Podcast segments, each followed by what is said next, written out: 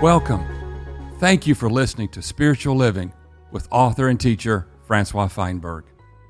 May the message you're about to hear earnestly touch your heart, and may it encourage you in your ongoing love of God the Father, your enjoyment of the Lord Jesus Christ, and your fellowship in both the Holy Spirit and the body of Christ.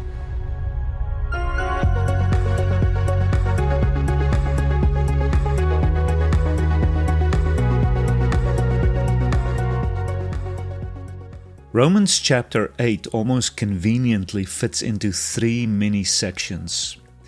In the first section there is the redemptive work of Jesus Christ of Nazareth. In the second section there is the work of the Holy Spirit. In the last section of Romans chapter eight there is the eternal work and purposes of God the Father.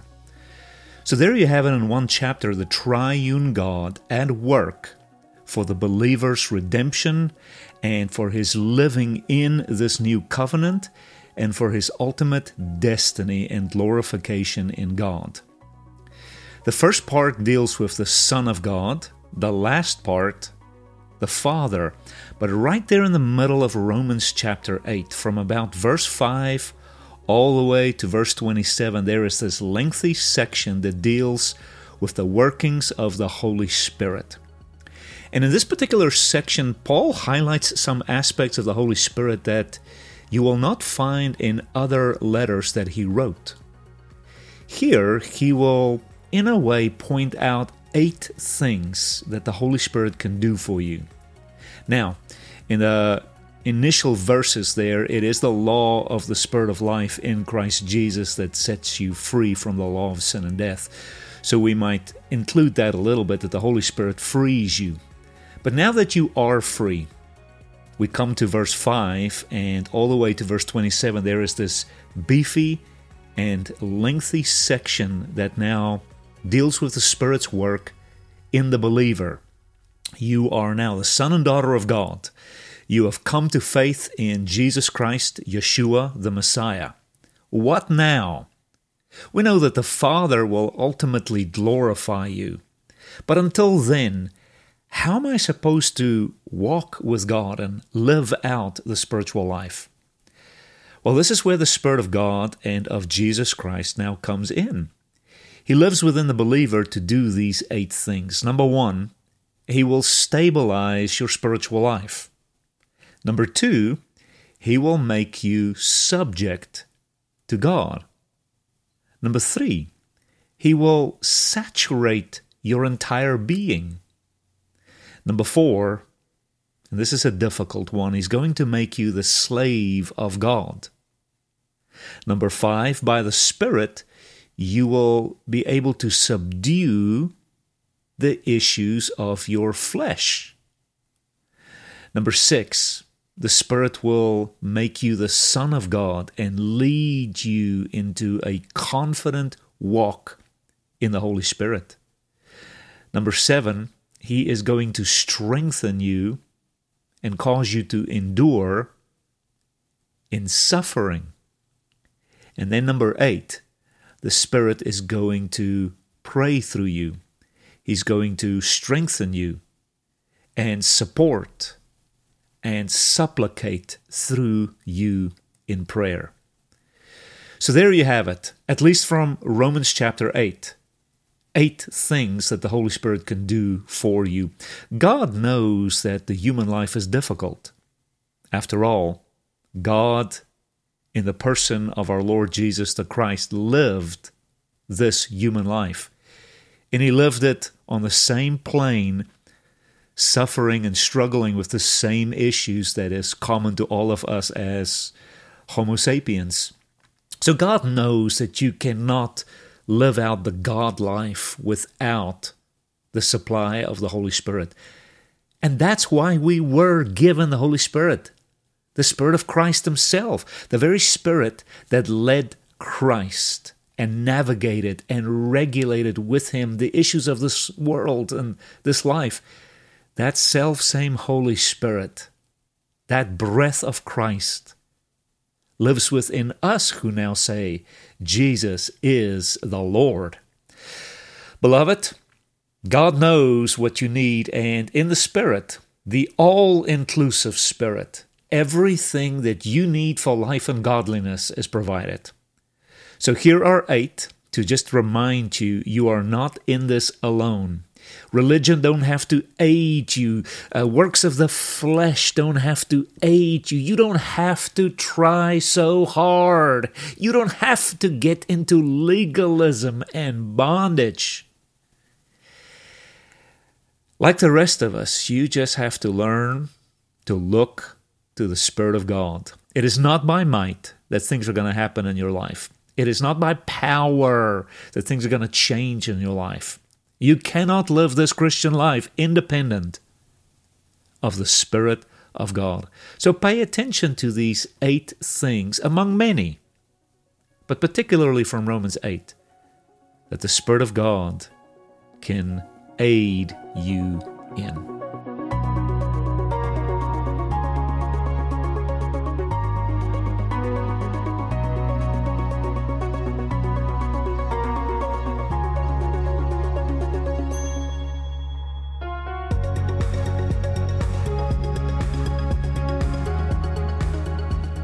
Romans eight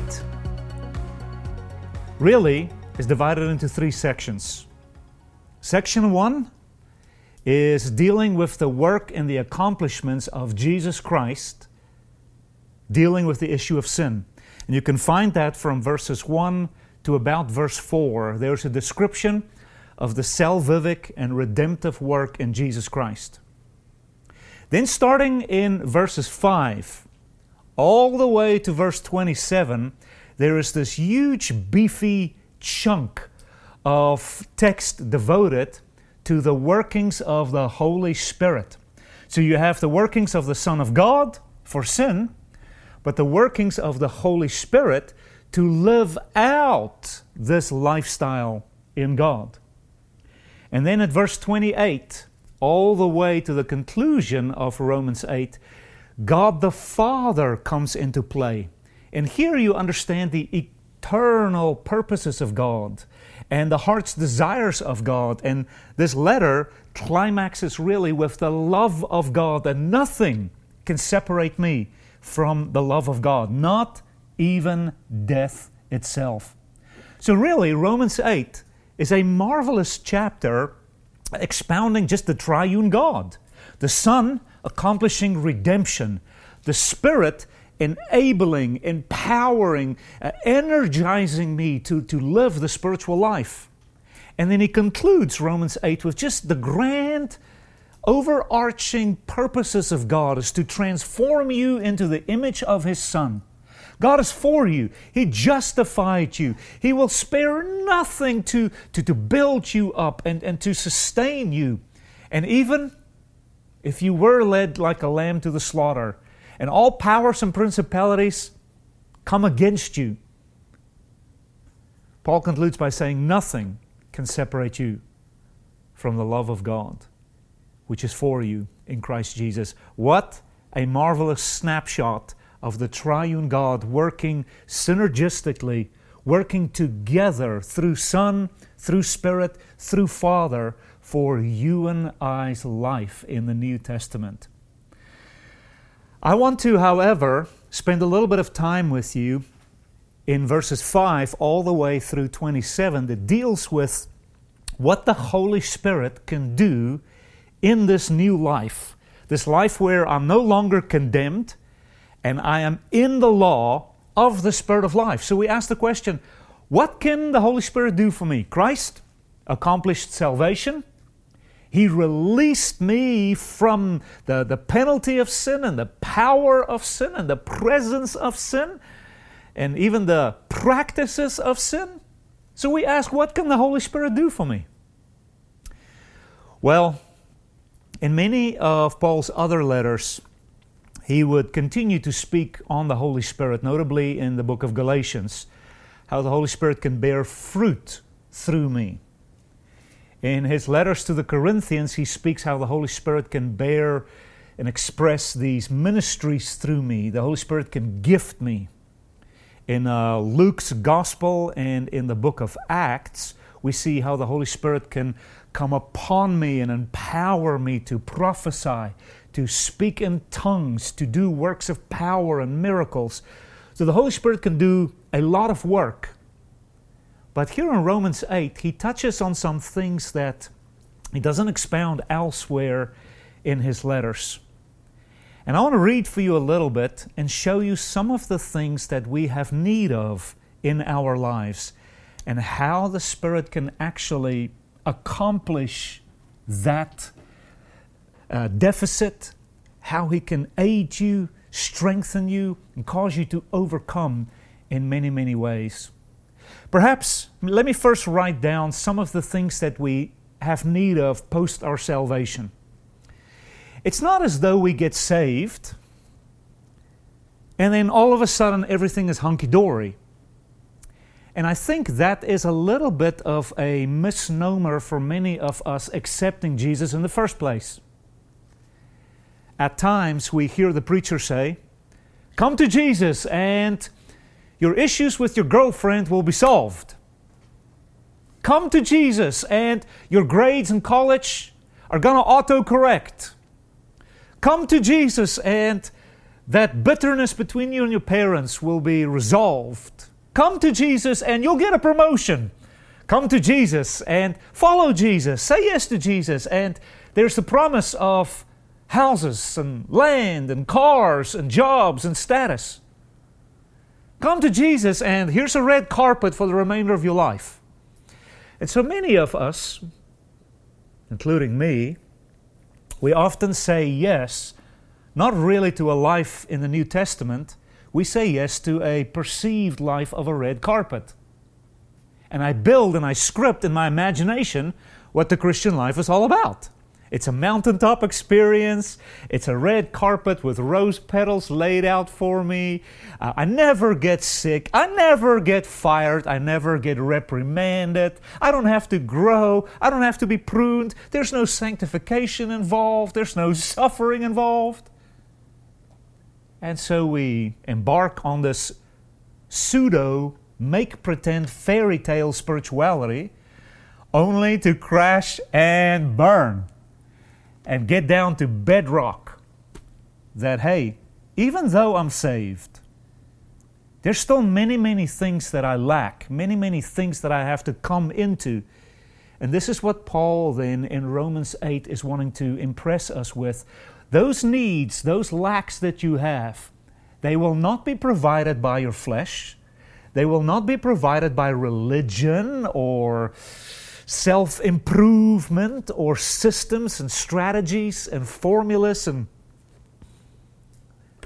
it's the work of the Holy Spirit. One of those things that you and I need is stability in our inner man. Romans eight verses five and six. He says, "For those who are according to the flesh, they set their minds on the things of the flesh. But those who are according to the Spirit set their minds on the things of the Spirit." Now look at verse six.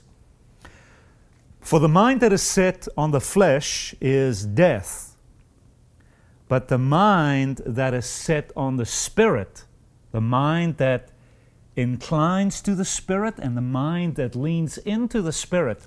Notice here, that person will not experience death. He experiences life and peace. Beloved, that life and peace is an inward stability that is regulated only and exclusively by the Holy Spirit. You'll notice that when you lean into your flesh and you continue to regard the practices of the flesh and the way of the flesh and the ego and the will of the flesh, you will constantly be in turmoil. And this is what he says, if you mind the flesh, you're going to die. That is, there is angst within you. There is concern within you. There's confusion within you. And so many, many, many, many, many of us, we live according to the flesh and we experience an instability in our inner man. And here Paul says, what will bring you stability? It's when you lean into the Spirit. And what is that stability? It is life and peace. This is not just something that you get because you, you're born again. It's something that you have to grow into and practice. And here he says, you have to ongoingly lean into the things of God. Lean into the things of the Spirit, and the Spirit will facilitate stability, life and peace into your inner man. So you see that in verses six. Come to verse seven and verses eight. Paul says, the mind that is set on the flesh, the mind that inclines to the flesh and the mind that fixates and is exercised on the flesh, that mind is enmity against God. That mind is at odds with God. That mind is hostile towards God. And then notice here he says, for that mind, that fleshly mind, is not subject to the law of God, and neither can it be. And those who are in the flesh, therefore, cannot please God. Here, Paul puts it a little bit in the negative. He says that the mind set on the flesh finds himself at war with God. And that fleshly mind that is after its own will, its own way, and its own glory, its own judgment of good, and its own energy to avoid evil, that mind is not subject to the law of God. Paul puts it in the negative, but the positive really is what is emphasized here. If you are in spirit, if you mind the Spirit, if you fixate and exercise towards the Spirit, you will become subject to the law of God. And the law of God, the righteous requirement of the law, is that you love God. But here the flesh cannot be subject to the love of God. The flesh is subject to its own love, its own lust, its own way. And it's constantly warring against the Spirit. And God wants me to live a life in love. Love of God, love of people, and love of myself. And this is what he says here, is the righteous requirement of the law was fulfilled in us. Like God can now take the law and transcribe it into my heart. I can live a life in love with God. So when I do something, it's not just to avoid evil. I do something because I love God. Now, I am subject to the law of God. That law is written on my heart. That law is written on my mind. And I find myself not subject to the flesh, the, the dictates of the flesh. I am now in the love of God.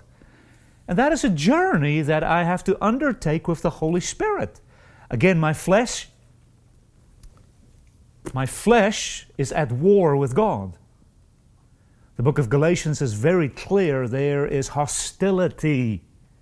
There is an antagonism from my old nature towards God. And I do not want to do things for the love of God.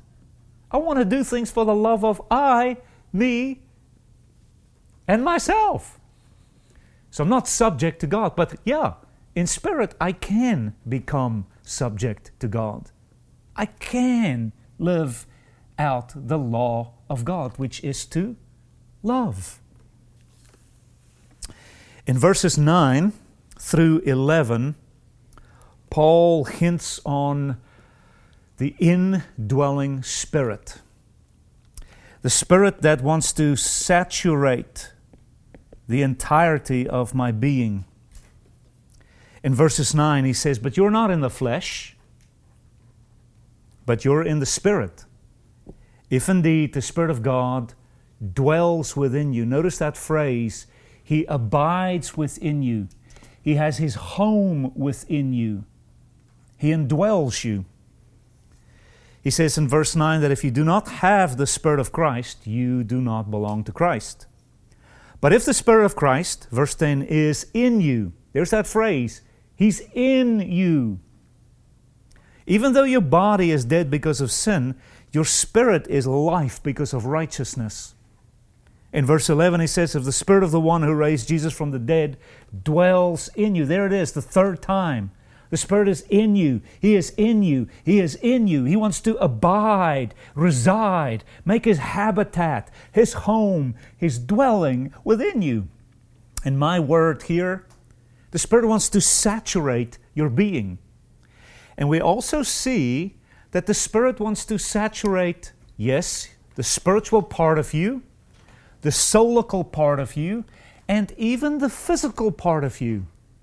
And he talks here in Romans uh, chapter eight, verse eleven, how the Spirit can even raise your body from the dead. The same way Christ's body was filled with the Holy Spirit at the time of resurrection, and it saturated life into the entirety of His body, and He rose from the dead. Even so, it can happen to you. So here is the saturation work, the filling work, the dwelling work, the abiding work of the Spirit in the three parts of your being, your spirit, your soul, and your body. Every part of your being wants to be flooded with God and indwelt with God. No doubt my spirit is indwelt with the Holy Spirit. First Corinthians six seventeen, he who is joined to the Lord is one spirit with the Lord. So we know that God is in my spirit. But God wants to also saturate into my mind, into my emotions, and into my will, into my soul, if you will. And furthermore, He wants to make my body a temple of the Holy Spirit. Saturate the practices of my body. Saturate the, the, the living of my body, the habits of my body. So much so that my body becomes a temple of the Holy Ghost. And I am a vessel for God. I'm a vehicle for God. And so this work of saturation, it just doesn't happen there at the beginning of my salvation. Boom, I meet Jesus and all of a sudden my mind, my emotions, my will, my body, everything is for God. It's a journey that we undertake. And this saturation is kind of like a sponge. I have to soak in the water of the Spirit daily. Paul talks in Ephesians chapter five verse eighteen how we should not be drunk with wine, saturated with wine. We should be filled with the Holy Spirit. And he parallels wine and the Spirit a little bit, although with different end results. From drinking comes inebriation and drunkenness and carousing. But he says in the same way that, that liquor saturates and absorbs into the entirety of my being and fogs up my mind and my judgment and my will and my emotion, and it causes this body to crash and burn, he says likewise, be filled with the Holy Spirit. Let the Holy Spirit now saturate you. And you'll see He enlightens your mind. And He stabilizes your emotion.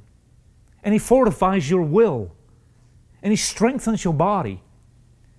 This is an ongoing process of walking in the Holy Spirit. Thank you, Holy Spirit, for saturating us. Amen. Come to verses twelve and verses thirteen. So then, brothers, we are debtors. But our debt is not to the flesh, to live according to the flesh. In verse twelve, I want you to notice he talks about slavery. He says, we have a debt to pay. We have a debt to pay. We're, we're, we're, we're a slave. We have an obligation. We're a kind of a servant. He says, however, your debt that you're paying is, is not to the flesh, to live according to the flesh. The implication is the debt that you pay, the, the, the service that you do is to be to the Holy Spirit, is to, to God. I don't serve and pay the inclinations of the flesh anymore. The flesh knocks, knocks at the door, but I'm no longer obligated to answer that door. Why? Because I'm saturated with the life of God. But nevertheless, even though I'm a child of God, Even though I'm born again, I have a debt to pay. I'm a slave. And this is something that we have to learn as we live in the Holy Spirit. Most of us, when we meet God for the first time, we're just so happy to be saved, but we still live as though we're slaves to our culture, slaves to religion, certainly slaves to our own I Q, our own intelligence, our own logic and rationale, our own understanding, our own wisdom, our own opinion, our own will, our own grit, our own determination, our own vision. And so what is the spiritual life? It is a journey where we are learning to become the slaves of God. The way Paul would even introduce himself in just about every letter, Paul, who is a slave and a servant of Jesus Christ. Beloved, the spiritual life is not some loose, happy-go-lucky, undisciplined, off-the-script kind of a life. It's a very regulated life. It's not about me. I've been crucified. It's no longer I who live. I'm a slave to God. And this is what the Holy Spirit wants to facilitate in my life. So verse uh, twelve, he says here, I have a debt to pay. And that debt is not to the flesh to live according to the flesh. Notice verse thirteen. He says, for if you live according to the flesh, you must die. But if by the Spirit you put to death the deeds of the body, you will live. The issue here is the subduing of the practices of the body. Don't think because you are now born again and we have come into the life of the Lord, everything is now squeaky clean in my life. Beloved, your body still wants to get angry at your father, at your mother. You still want to punch and steal and covet and lust. Yes, I'm saved, but my body is very unregulated. And so here Paul says, by the Spirit, I can actually put to death the deeds of the body, the habits and the practices and the customs of the body, those things that are innate and natural to the flesh. They can actually be changed. Y'all, this is good news. We don't have to stay the same. I don't have to just do the old thing. Uh, Peter would write about this. He says, there are people who return to sin as might a dog to his vomit. We as believers do not return to sin as might a dog go and lick up his own vomit. We have a debt to pay, not to go lick up vomit. We have a debt to pay to live in the Spirit, and by the Spirit to overcome and subdue these issues of the body. Now listen carefully, most of us want to subdue the issues of the body through punishing it, through emaciating it, through cutting it, through fasting it, through stabbing it, through disciplining it, through putting it under a scrutiny and a checklist. It's not going to work. It's by the Spirit that things are done. Zechariah prophesies in chapter four, verse six, that it's not by might and it is not by power, but it's by the Spirit of the Lord that things are going to be done. I want you to uh, hold your finger here in Romans eight. And I want you to come with me to Galatians chapter three. Galatians is very much a letter dealing with the issues of the cross and the filling of the Holy Spirit. And the Galatian believer started off in the Spirit, but they didn't by the Spirit subdue the issues of the flesh. They started in the Spirit, and then they tried to perfect themselves and overcome the issues of the flesh by their own stratagems, by their own formulas, by Sabbath keeping and circumcision and kosher dietary laws and do's and don'ts. And notice in chapter three how Paul puts it. O foolish Galatians, verse one, who has bewitched you? Before whose eyes Jesus Christ was openly portrayed as crucified. So he says, I want to learn this from you. Can you tell me this? Did you receive the Holy Spirit because of all your works of the law, or because you heard and responded in faith? Look at verse three. Are you so foolish, having begun by the Spirit? Are you now trying to be perfected through the means of your own flesh? And by the way, he's talking about good flesh, things like circumcision, things like Sabbath keeping, things like keeping the Jewish uh, dietary kosher laws, things like celebrating the Jewish customs and traditions. These are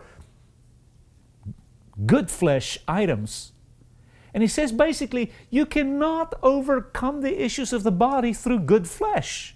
You can't grow by trying to improve your flesh.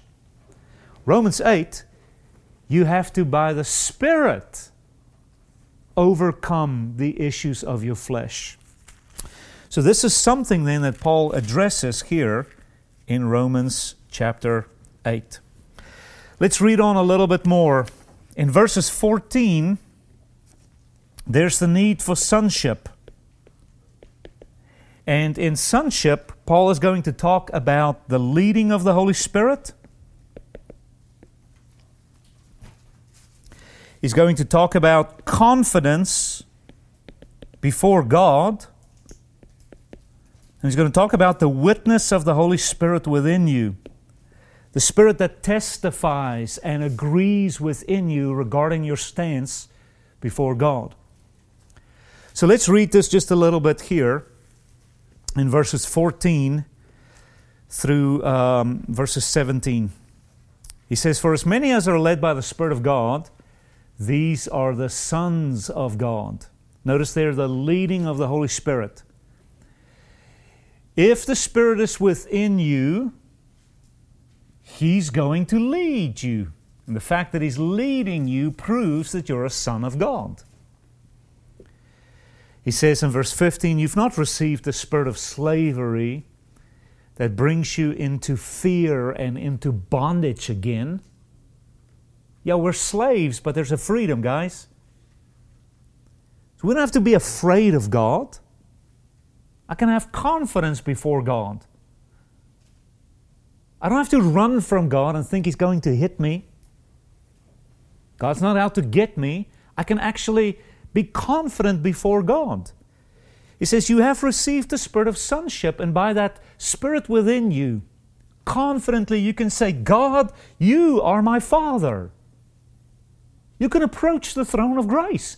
This is something that the Spirit of God does within you because of your sonship, your position, your stance before God. So He can lead you. He can give you confidence to approach God. Most of us, including myself, I'm often very ashamed.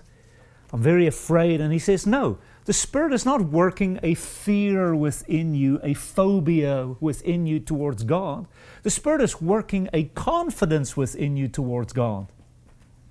Look at verse sixteen. He says, the Spirit Himself witnesses with my spirit we are children of God. So that Spirit witnesses, He testifies, He solidifies, He causes my inner man to have this sense of belonging. This is a work of the Spirit of God. I submit to you, often when you feel like God doesn't love you, you feel like God is out to get you, you feel like you can't be confident and honest and vulnerable before God, I submit to you at that time, you're not in the Spirit, you're in the flesh. Because the flesh makes you fear God. The flesh makes you withdraw and run from God. The flesh cannot make you cry out, Abba, Father, with boldness and love and conviction. The flesh is always going to condemn you. Ooh, you've, you're not good enough. You got to do more, avoid more. And look at the work of the Spirit in sonship. He can lead you. He gives you this amazing confidence before God. And furthermore, He can testify that you belong to God.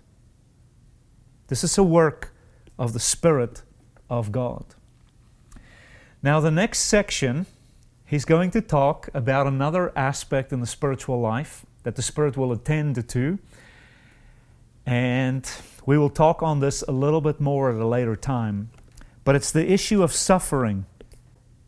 We are heirs of God and joint heirs with Christ, if indeed we suffer with Him so that we can be glorified with Him. And then he goes on and he says that the sufferings of this present time is not worthy to compare with the glory that will be revealed in us. The big issue here that he is trying to address is that the Spirit will cause you to endure through that suffering. He talks about how creation is groaning to be delivered, and he's talking about how we will eventually be revealed as the sons of God. Um, he talks in verse twenty-three how we who have the first fruits of the Spirit, how we ourselves ache within ourselves to be delivered. And so if you come on to verse twenty-four, you see he talks about how we are saved in this hope, and hope that is seen is not hope, for why does one hope for what he sees? Then look at verse twenty-five. He says, "But if we hope for what we do not see, we eagerly await for it with endurance," with perseverance, your Bible may say. And this whole little section here of suffering revolves around this one thing. Can you stick it out? Can you stay the course? Can you suffer long?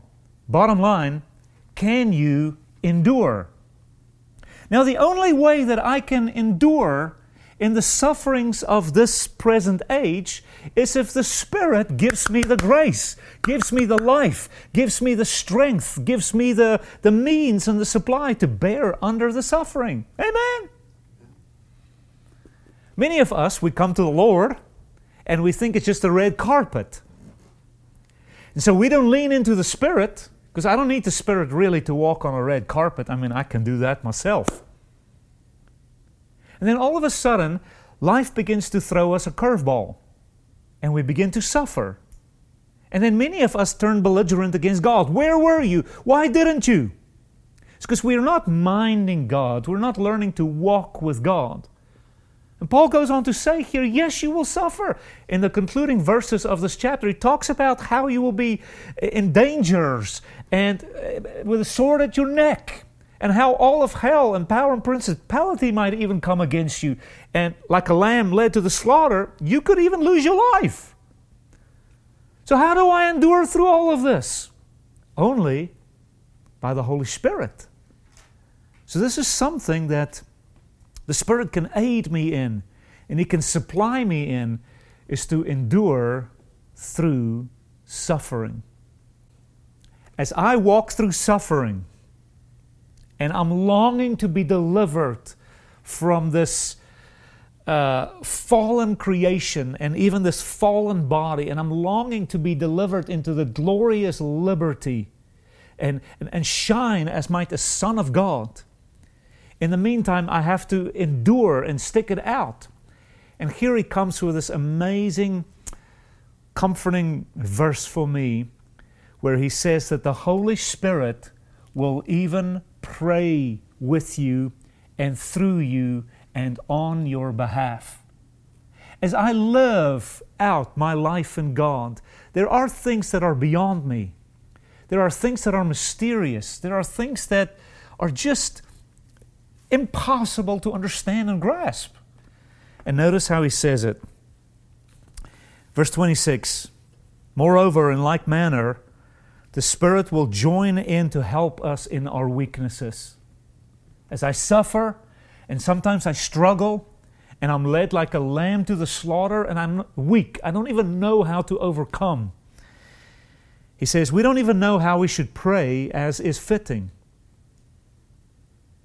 But the Spirit Himself will intercede for us with groanings which cannot be uttered. But he who searches the hearts knows what the mind of the Spirit is, because he intercedes for the saints according to God. Not only does he cause me to endure in suffering, but the Spirit supports me in prayer. And there Paul concludes his section on what the Spirit can actually do for you. The very Spirit can pray through a groan within us, a kind of a sigh. At times we pray in tongues, and the Spirit can pray through that unknown language. But often there can just be this ache even within you, like, oh God, I don't know what to do. Oh God, I don't know if I should go left. And you're just, oh, you're aching before God. That kind of a groan, the Spirit can be on that.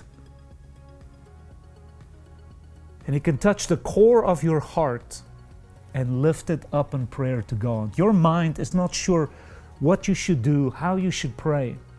But here comes the Spirit, and He supports, and He aids, and He supplicates.